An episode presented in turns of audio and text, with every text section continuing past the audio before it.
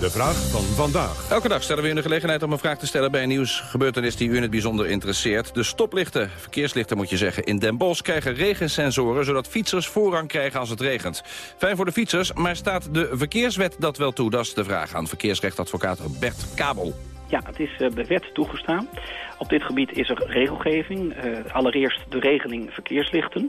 En daarnaast is er een Europese norm. En daar zijn allerlei regels uh, in opgenomen bij verkeerslichten. En deze regelgeving laat toe dat er een ander systeem wordt gehanteerd bij voorrang bij verkeerslichten. Je ziet dat nu ook al uh, uh, bij andere situaties, bijvoorbeeld vrachtwagens. Er zijn gemeentes die uh, willen dat vrachtwagens niet stilstaan binnen gemeentes. En vrachtwagens krijgen dan een sneller groen licht dan ander wegverkeer.